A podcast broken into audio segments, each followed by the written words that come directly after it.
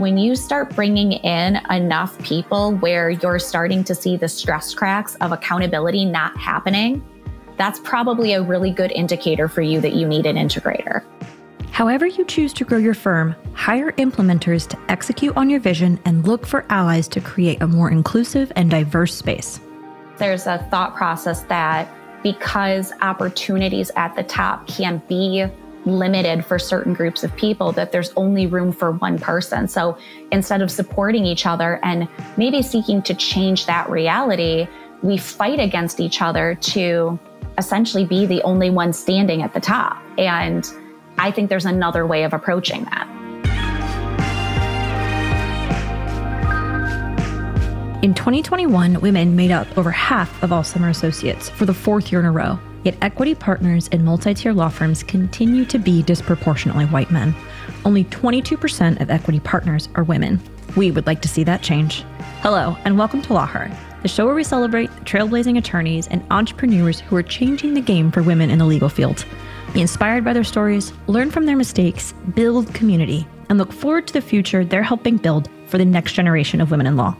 I am Sonia Palmer, your host and VP of Operations at Rankings, the digital agency of choice for personal injury lawyers. This is LawHer.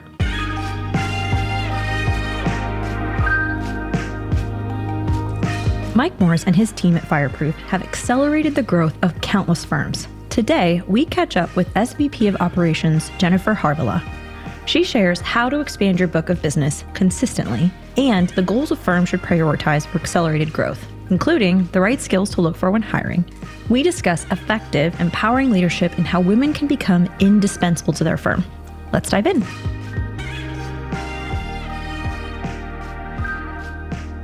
So, way back when, I was a licensed cosmetologist. I worked as a hairdresser.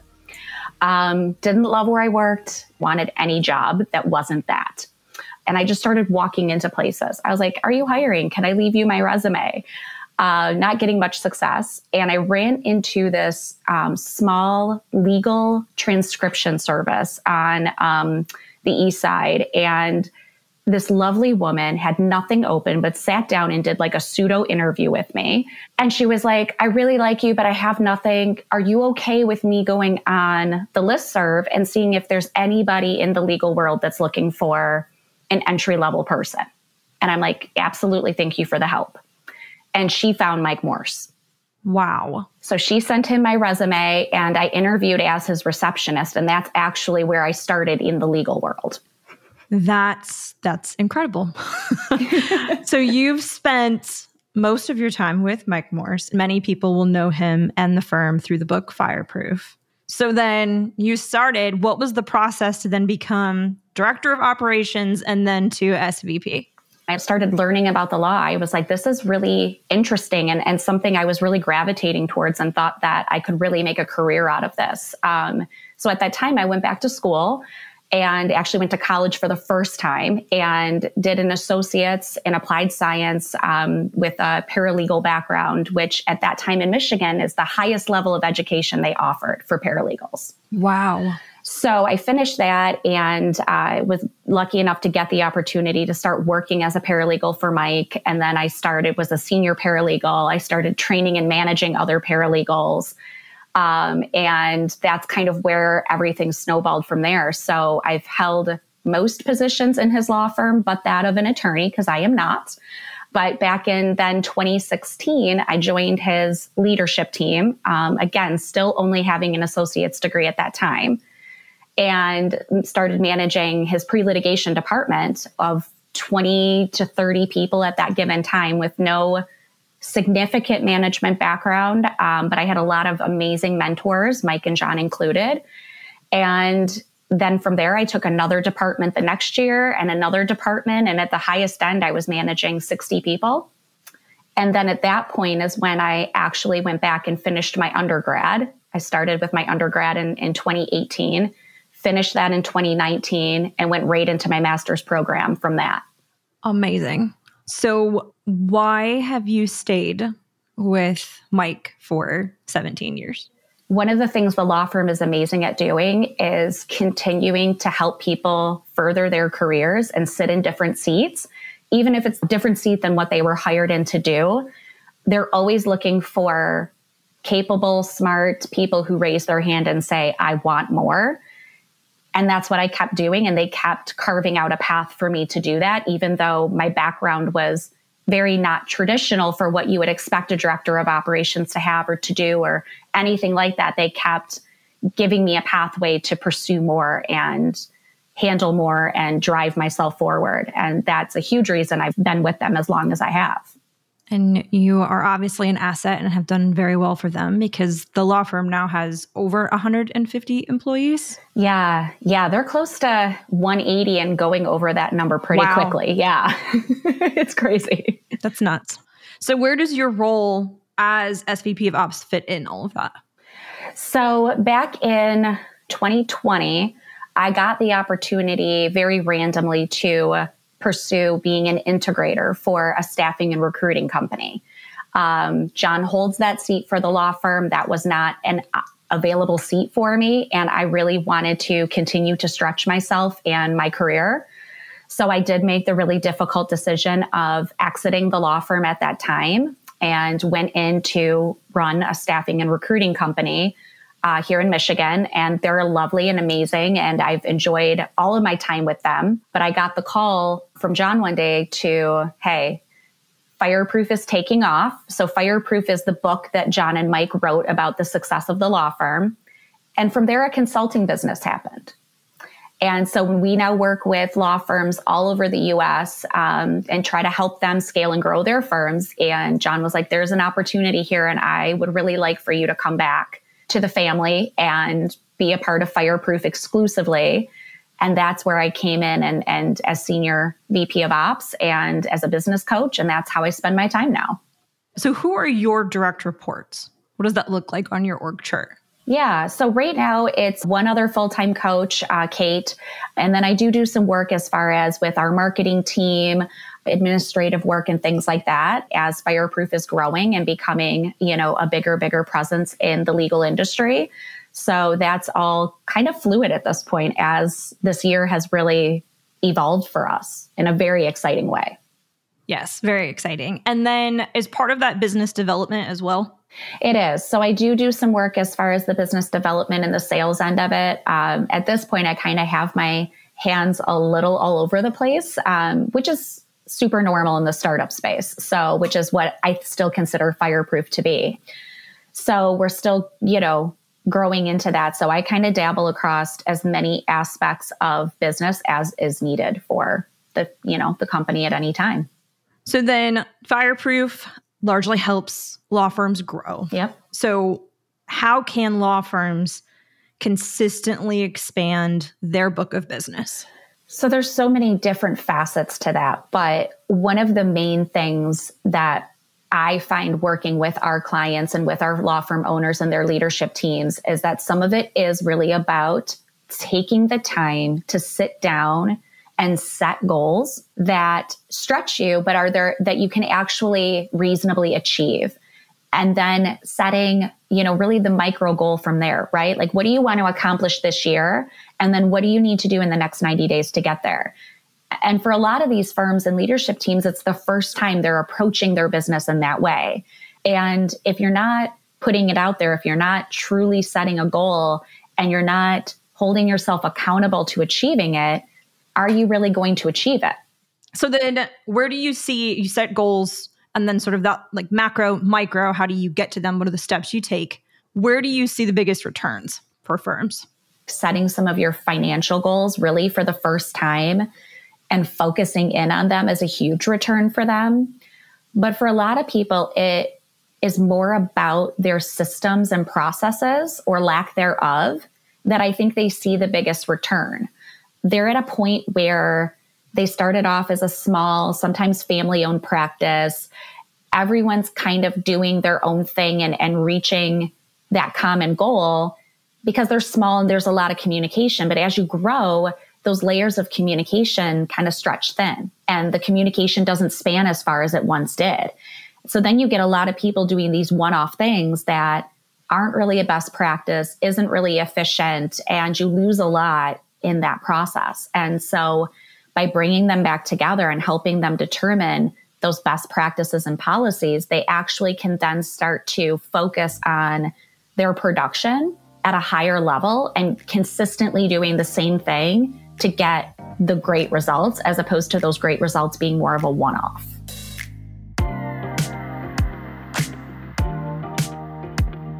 Once systems and processes are in place and your firm begins to grow, market to expand and hire to take on the new load. As Jennifer points out, it is so important to hire with intention and look for the soft skills that fit your firm's culture.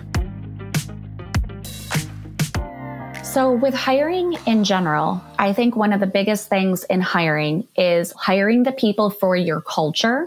You can train people to do what you need them to do. You can teach a paralegal to do paralegal work and, and teach them how to process a claim and how to look at a medical record. But what you can't teach is that customer service background that's so important for that role. You can't teach them to want to interact with the clients in a compassionate and empathetic way. People either like that type of work or they really don't. And so I really encourage people to focus more on what is your root, what is your foundation, what is your root culture, what is it that you're trying to grow, what has made you successful to this point, and help them identify those traits and characteristics that have really set them apart from everybody else and made them unique in their own way. And then using those characteristics and traits to help them bring in people that will fit within that and then help them build training systems from there. That's an excellent way of looking at it because I do think that sometimes in hiring process, people get lost in like technical ability. Yes. We need them to be able to do this, this, this, this, and this, have this certification, this degree. But when you would really step back and look at leaders of a firm or a business, an agency, you would never be like, well, that person's, you know, very good at Adobe, you know, like yes. um, some tools, some, it would always be they're very resourceful, they're very hardworking, um, they've got grit. So that makes a ton of sense to evaluate, you know, the people that are the leaders that are growing it and then apply that to whoever you're trying to bring in.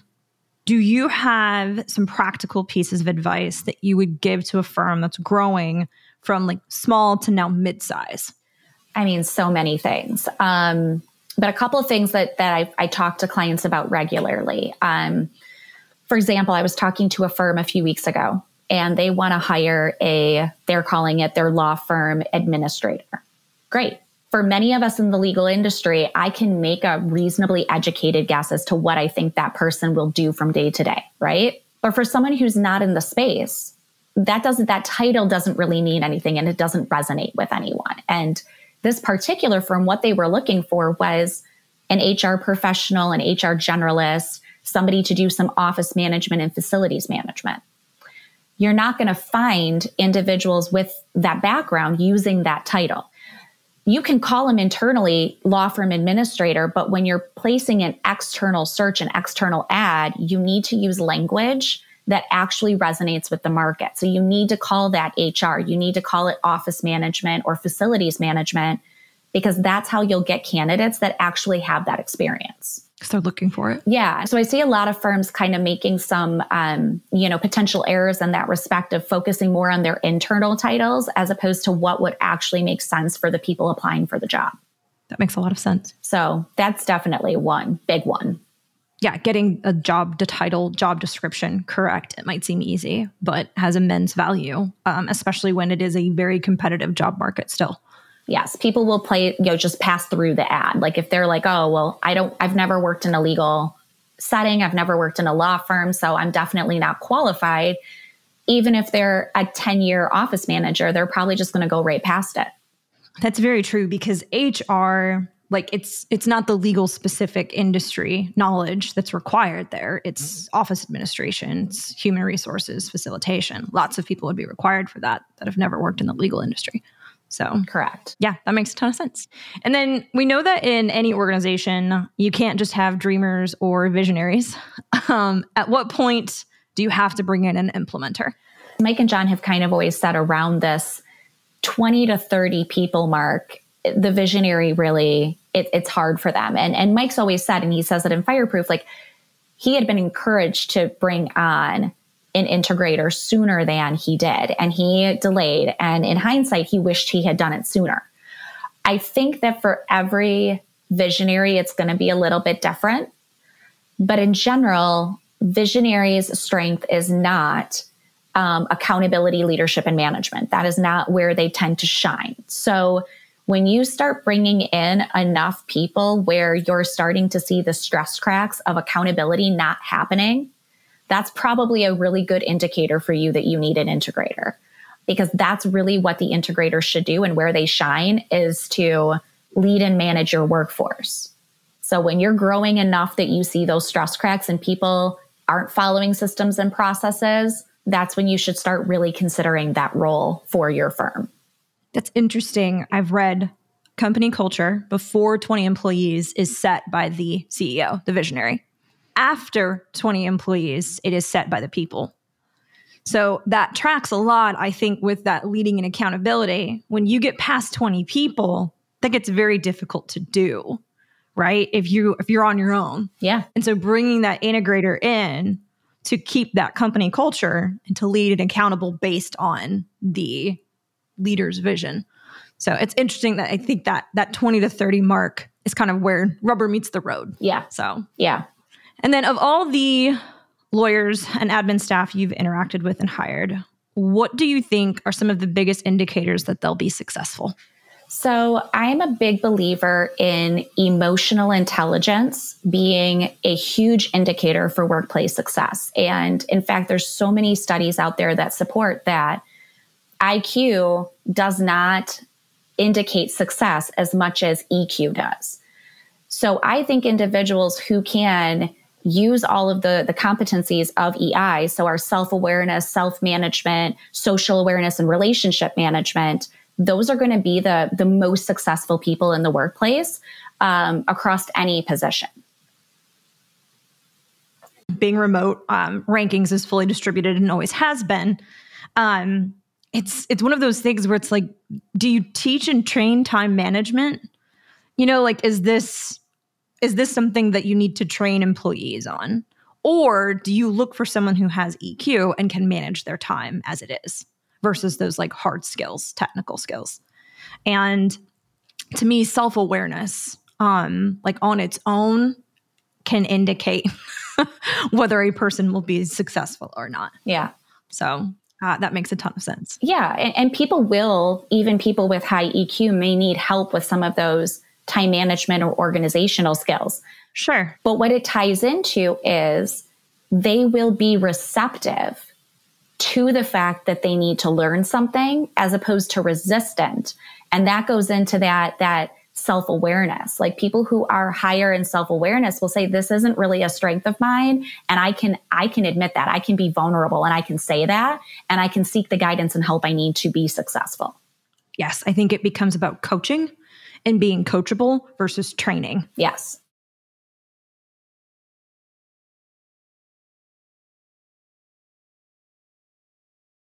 Find that.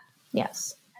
So over 150 employees. What what broke? like what just totally broke as you began to grow? Cuz that's gonna it's going to happen. Yeah. the hardest thing in a accelerated growth which which so many of our clients our fireproof clients are facing is growing without the systems and processes in place because it feels like you're constantly playing this catch up game. Um, and it feels like you're always behind. You never have enough people. Those people aren't trained up enough. Um, they don't know what to do.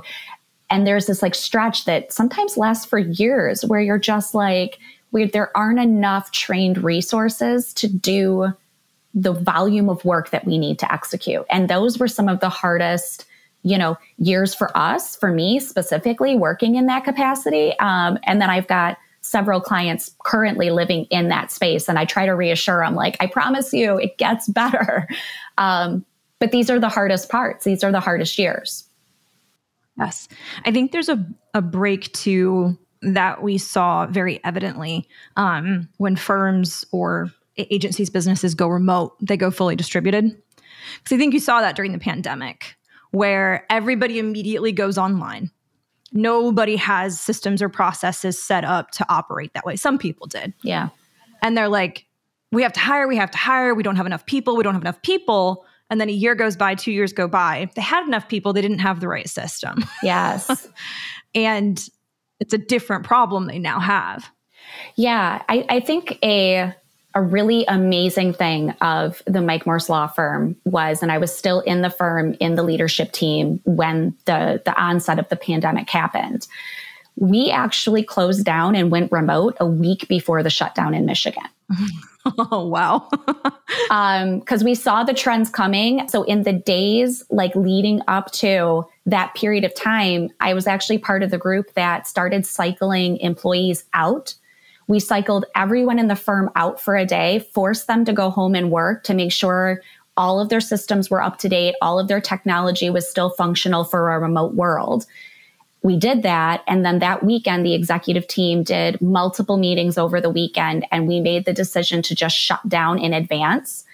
That Sunday night, we pulled the entire company into a Zoom call. We said, effective tomorrow, you are now remote employees your you know lead will be in touch with you. Um, you guys all know how to use your systems and, and operate. And we shut down a week before the actual shutdown happened. That's incredible. And i think important because you were able to practice.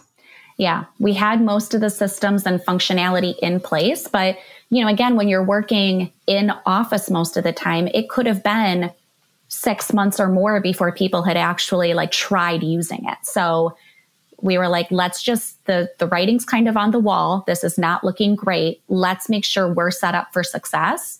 And we took that approach. And with that, we were then able to cycle everybody out earlier and, and really focus on trying to make sure our population was safe because we already had the systems and tech in place to accommodate that. So we were one of the lucky ones, I think, in that respect, because Michael's always been so focused on technology and innovation that we had most of those systems that allowed us to be as nimble and versatile as we were. Yeah. And I think you're seeing more of that with firms who are willing to embrace that. Yeah. Largely because clients, you know, they want they want to be able to hire a lawyer the same way that they order pizza. Yes. You know, they want to be met and experience that stuff in the same way that they're utilizing so many other things. So I do think that the firms that were willing to adopt a virtual, whether it's a team or partially virtual with clients, will benefit greatly and probably already have. Yeah.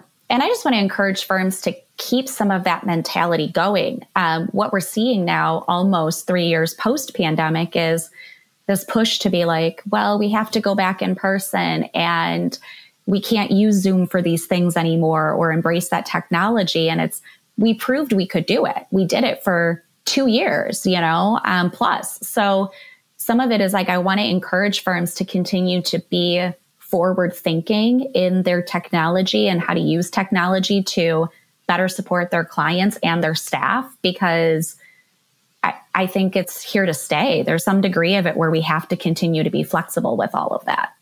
What do you think the hesitation is? I think it's that in the legal industry in particular, I think there has been kind of a focus on maybe the, like the prior ways of doing things, right? Like holding the brief, holding the case evaluation, holding the papers in your hand. And for a lot of individuals, switching to how do I do some of those reviews and do those things online is uncomfortable. So I think, you know, particularly when we look at like the litigation scope of work, there is less embrace into technology as pre litigation or intake. I think a lot of virtual services between phone systems and soft phones and DocuSign, the further you get into the litigation process or the legal process, that becomes further and further removed. So I think now that we're not forced to do it, now that it's not a mandate to do it, people want to do what's more comfortable for them.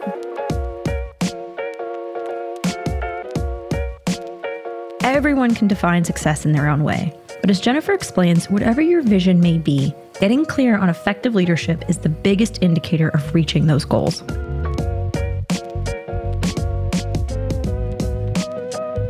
So, my version or my personal belief on success, I think, has changed a lot as I've evolved as a person. Um, I will be the first one to admit some of the first times I started as a manager or started leading people, I would say I failed as a leader. And I think some of it was because I did not understand what it meant to be a leader. And I focused more on ego and power as opposed to development and coaching and training other people. And a huge moment for me was actually my dad's funeral. And I, I talked to the I talked to people about this pretty openly. He was a long-term, long-time manager throughout most of his life. And at his funeral, there were employees, so many employees of his spanning back 20 years who would share stories with me about how he helped shape their lives and how he helped them grow in their careers and develop themselves and do all of these things. And, and truly, it was kind of a light bulb moment for me where I was like, that's what it means to be a leader. My goal is that I would love for there to be people who have said that I've helped them grow and that I've helped their careers. That to me means I've been successful in my career and as a manager. It's more about propping up the people around me than it is for me specifically achieving any one thing. Yes, I will follow fantastic leadership. Like I have zero issue doing that. But if there's bad leadership, I'm likely to buck.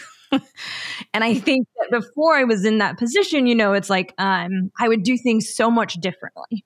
You know, if I was if I was the boss, I would do it so differently. I would do this, I would do that. Things would operate this way.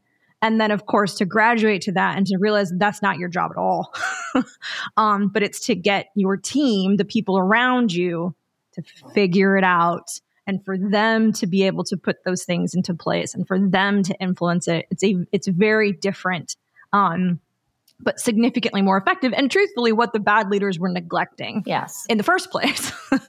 So i i agree. I think that um to measure success sort of by the people around you um that's that's that's exactly kind of where i sit as well. Yeah. So i love that.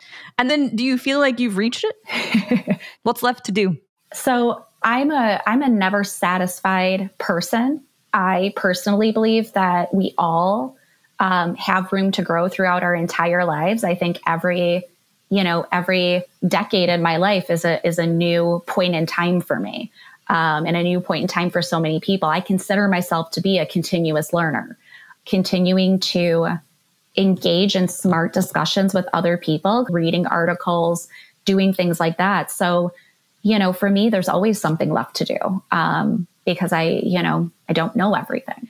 I think curiosity uh, is one of those undervalued traits in in teams and leaders um, to wonder and to want to learn. Yeah, and I love that phrasing. I might use that in the future. Curiosity. I like that. yes. I think I took it from Adam Grant. So. we'll just keep passing it along. It's fine. yeah, we'll just keep passing it. Exactly. So then, how can women in particular think about standing out and becoming indispensable to their employer? in the legal industry specifically, it's it can be very challenging for women or individuals of color to really move forward in this industry. And I think there's a lot of mixed messages that sometimes get sent. You know, you have to interject and have an opinion, but you can't say it too loudly, you know? So I think for women, a really powerful thing can be to spend time with individuals who are allies, individuals who can see those issues within the industry and align with these individuals because, you know, when there's one person saying something, sometimes that can be dismissed. When there's two people saying it, people might listen. When there's more than that, people tend to stop and pause and think. And so I think it's important for women to support each other. And I also think that it's important for men who are allies who see the hurdles that are faced in this industry to partner up with individuals to be collaborative, to be supportive, and to raise their own hand when something isn't right, when something could be better, um, and truly step up and be a part of the community in that way. That's excellent advice. And I think that naturally happens in organizations. You see um, the alignment. You know, people will group together, they'll work together based on shared interests. Um, they both have, you know, they have kids, they have families, they're from the same place. But to be intentional about who you align with based on that allyship You know, instead of oh, we both love Survivor. Um, you know, we both understand or appreciate equality in the workplace. Yeah. I feel like that's very tangible, very actionable advice. Find the allies and then align yourself with them. Yeah. There's a ton of mixed messages, and we've had a ton of really good discussions about, you know, like being a hard worker and what does it mean to be indispensable. So I, I really like that. That's not necessarily having to do more, it's just very intentional. Yeah. And I think sometimes, you know, people misinterpret being intentional in the workplace with people playing games or politicking. And and people do, don't get me wrong, people absolutely do that, but sometimes being intentional is you know, kind of the underlying like work smarter, not harder. Don't run into a wall continuously and expect the wall to move. Open your mind, work with people around you that again have that allyship in mind and use the people around you to help create a movement forward.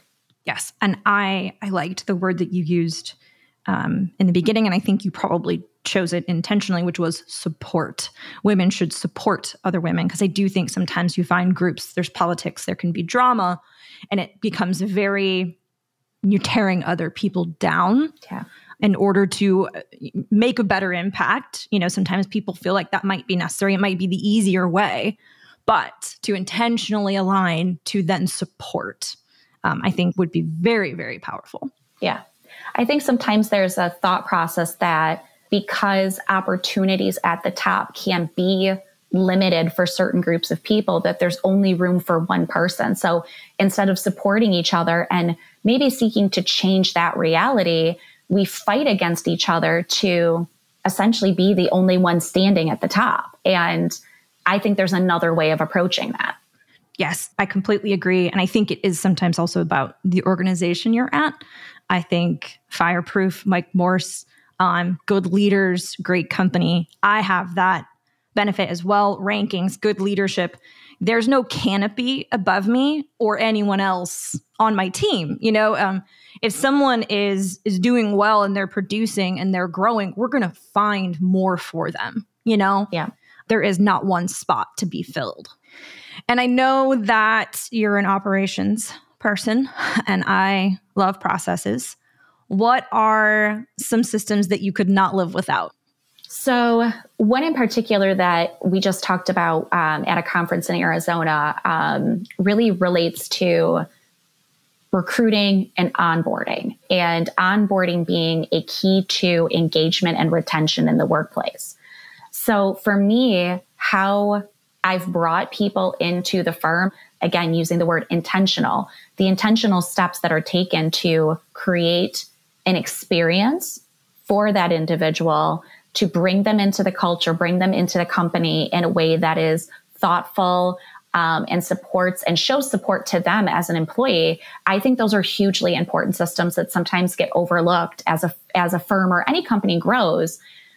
We're in a place where we're always again behind the mark. Like it feels like you can't catch up. And when we can't catch up, it's really hard to hit the pause button and stop and think, how can I create a really thoughtful and deliberate experience for this person coming into the company, as opposed to just putting them in a cubicle and giving them a stack of paperwork to start working through? I feel like you just defined something that I liked to do. um, because I always like to do orientation with anyone that's coming into my team, whether they're a direct report or not. If they're going to be part of the operations, I like to do their orientation. And I do sometimes think people think system means checklist or, you know, it means a, a, a resource, a guide. But um, it is also an experience, how you set that up. And that's exactly what I'm aiming to do. I want their initial experience as part of the operations team at rankings to be what I experienced, you know, and what how our culture is defined. Mm. That's something that you can put in place. So yeah, I love that. And it's the little things. I mean, I think people, when we say the phrase experience and all of this, they're like, what exactly are you talking about? And it's, it's, it really can just be simple things like making sure that their workplace is cleaned and set up, making sure that their technology works. Have someone take them out to lunch on the first day. Like little simple things will go a very long way to somebody feeling that you truly are happy to have them and want them as a part of your team. Yes, I think making key introductions as well, particularly if you're in a distributed company that is that 20 to 30 or bigger, even. Here are the people that are good to know, they're fun to work with. And then here are the people you need to know. If you if you have a question, you think it's stupid, ask this person and then actually introduce them. I think that's super key helping them to form relationships with other people on the team as soon as possible outside of just their like immediate team or coworkers mentorship is huge for people. And if you look at studies done of different generations in the workplace, for our younger generations in particular, mentorship is huge for them. And so they do need to know who those key people in the organization are so that they can mm-hmm. develop relationships with these people. And those people then those senior people, those notable people need to understand what their role is in developing next level leaders and next level members of the community. Yes, 100%.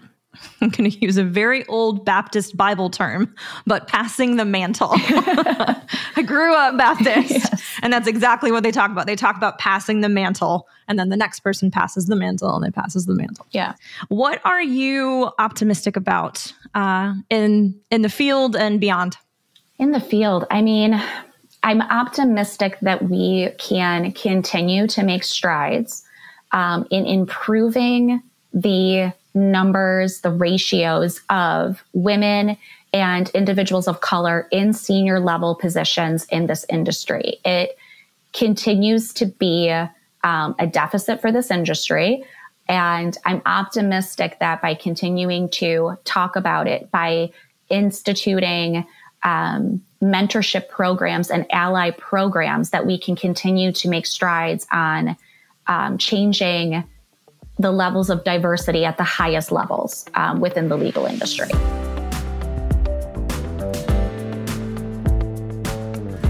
People of color in the legal field spills into the growth she sees as essential for Mike Morse and the Fireproof team. So, this year really marked us taking a presence at legal conferences, both from interacting with people and talking about, you know, our goods and services, but also speaking and engaging with the community in that way. Myself, John, Mike, another John, who's our, our CIO, we all just spoke at a conference in Arizona earlier this month. And I'm really hopeful that there is a lot more of that to come for Fireproof in the team um, in 2023 and really getting to, you know, it's not just about selling Fireproof, but I think it's really about education, which is the foundation of Fireproof, is that education and coaching other people. And it's a spot that we're all so passionate about. We're all really like lifetime coaches, lifetime mentors. Um, so getting to be able to spend more time in that space and work with people directly in the industry and help the industry grow at a higher level and talk about some of the things like we've talked about today as far as, you know, diversity at higher levels and things like that. I mean, that's putting those conversations out there and helping people determine actionable steps to getting there is the first steps to actually changing the dynamic. I've read Fireproof uh, three or four times. And what I love about it and what I think is beneficial for for female lawyers specifically is there's a there's a lot of women lawyers who are starting their own firms, right? I love it. I love it. They're starting it. They're the owners, and there's a ton of resources available to these women on like how to start your own firm. Yes. you need this, you need this, you need this. I don't think that growth gets talked about enough.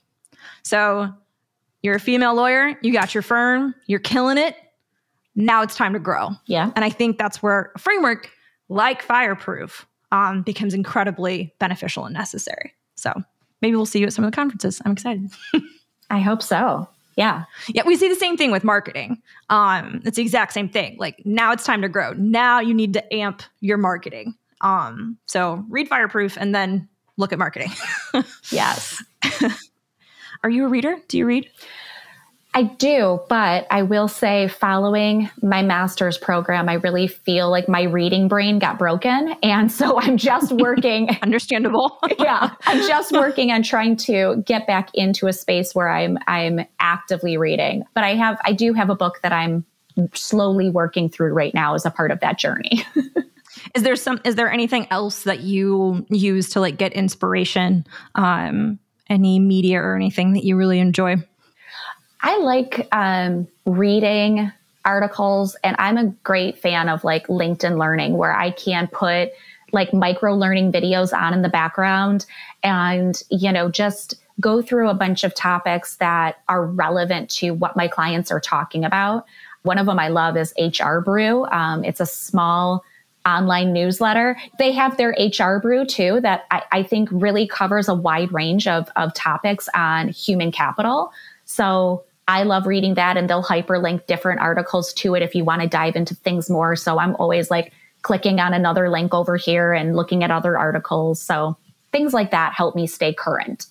I finally embraced Blinkist, oh. which is summaries of books. Um, you know, they break it down into like 20 to 40 minutes. And I was really, I was really sort of against it because I was like a purist. Like you can't, you have to read the book. Yeah. But I, my, my list was, I was over a hundred, you know, of, of books that I wanted to read. So I started doing that first thing in the morning. And it is, it is, it's, it's easier, especially when you're in front of a computer all day and you're digesting so much information um, to break it up. It, it's been really, really useful. And yes, I love I love HR Brew and Morning Brew.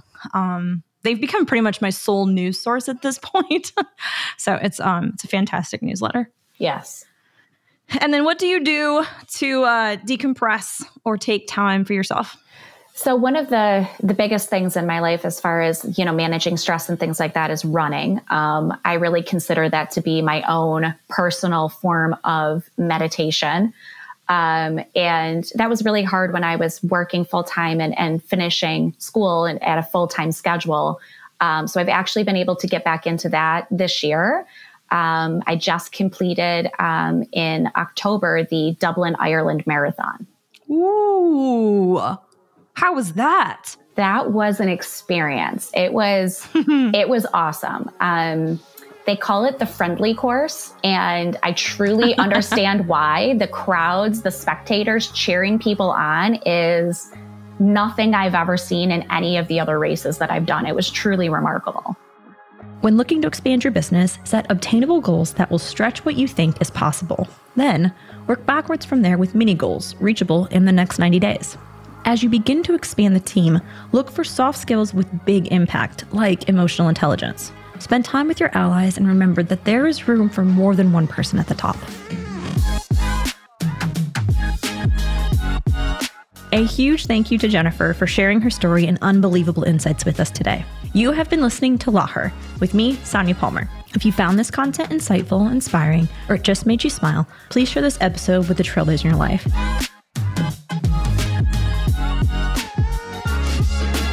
More about Jennifer, check out our show notes. And while you're there, please leave us a review or a five star rating. It really goes a long way for others to discover the show. And I will see you next week on Law Her, where we'll shed light on how another of the brightest and boldest women in the legal industry climbed to the top of her field.